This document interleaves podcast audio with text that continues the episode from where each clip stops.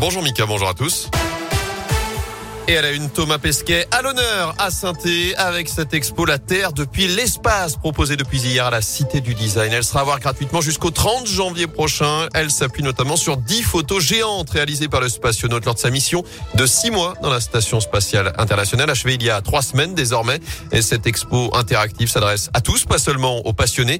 Les précisions de l'astrophysicien Nicolas Laporte, président de l'association de médiation scientifique Infini Science à l'origine de cette exposition. L'objectif de cette expo, c'était de présenter des phénomènes scientifiques en utilisant les photos prises par Thomas Pesquet. Il n'y a pas de photo de Saint-Etienne parce qu'il ne faut pas oublier que prendre une photo dans la station spatiale, ça veut dire la prendre à 28 000 km par heure. Donc quand il va appuyer sur le détecteur pour prendre la photo, finalement, il prendra pas Saint-Etienne, il prendra Lyon. Mais on voit pas mal de phénomènes scientifiques. Hein. On va voir par exemple le réchauffement climatique, on va voir la formation des tempêtes, on va parler aussi du décollage des fusées. Alors il faut que le visiteur vienne avec un téléphone portable et il va avoir des QR codes pour avoir une description audio de toutes les photos. Et puis il va pouvoir également faire un quiz pour tester ses connaissances sur Thomas Pesquet. Et il va même pouvoir envoyer un message à Thomas Pesquet. Mais pas dit qu'il répond.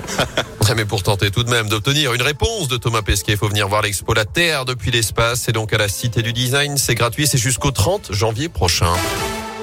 Dans l'actu, vous l'avez peut-être remarqué si vous êtes passé depuis hier dans le quartier de Château-Creux, la rue Cugnot est fermée à la circulation près de la gare. Ce sera le cas encore aujourd'hui en cause, selon le progrès, la mise en place d'une grue de 64 mètres de haut. Elle va rester là près d'un an pour permettre d'ériger la future tour de Château-Creux, la tour Thésée, 58 mètres de haut, bâtiment à énergie positive sur 16 étages avec des logements, des bureaux, des commerces. La première pierre a été posée en octobre et elle sera livrée en 2023. En Haute-Loire, ils enquêtaient sur un trafic de drogue. Ils tombent finalement sur des images pédopornographiques D'après le progrès, un homme a été interpellé lundi dans une affaire qui avait démarré par des perquisitions l'été dernier à Tens.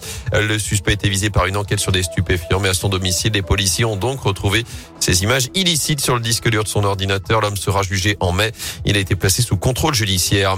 En France, définir un interdit clair et provoquer un choc dans la société. L'Assemblée unanime a durci hier les sanctions contre le harcèlement scolaire. Près d'un élève sur dix serait concerné.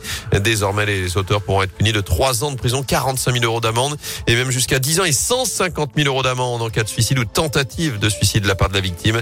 Le texte doit désormais arriver au Sénat pour une adoption d'ici fin février. Le Covid continue de se propager. La barre des 50 000 nouveaux cas sur une journée a été frôlée. Hier, il y a 13 cas suspects de variant Omicron dans le pays désormais. Et le taux d'incidence continue de euh, grimper. Il est désormais de 411 cas pour 100 000 habitants dans la Loire, 367 pour la Haute-Loire. En foot, c'est dur à digérer, mais va falloir se relever. Les Verts ont encore chuté en Ligue 1 hier soir. Défaite 1-0 à Brest, défaite au goût amer avec ce penalty concédé par Lucas Gourna après l'heure de jeu pour une main dans la surface. Alors que le milieu Stéphano était victime d'une faute. La SS a ensuite touché du bois. Deux tentatives sur la barre dans les dernières minutes. Ça fait donc deux défaites d'affilée et une dernière place au classement à deux points du premier non relégable. Prochain match dès dimanche 13h face à Rennes dans le chaudron. Enfin du biathlon à suivre cet après-midi. La suite de la Coupe du Monde à Ostersund en Suède avec un Français leader de la Coupe du Monde, du classement général après les deux premières courses. Simon Détieux qui s'alignera sur le sprint à partir de 16h30.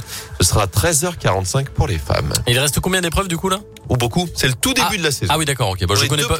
Je connais pas le biathlon, pas assez. En ça y est, qu'ils seront au Grand Bornand d'ici un peu plus de deux semaines, l'étape française de la Coupe du Monde. Et ça dure jusqu'au mois de mars la Coupe ah du Monde de biathlon. Ah oui, ah, c'est le tout début de la saison. Hein. parce que je me, je me, suis dit bon, il est premier du classement, donc non non non, non, il y a encore beaucoup courses, de un podium la semaine dernière. Lindinois Simon Détieux, il est de la région. D'accord. Eh ben oui, évidemment. Bon bah on lui souhaite bonne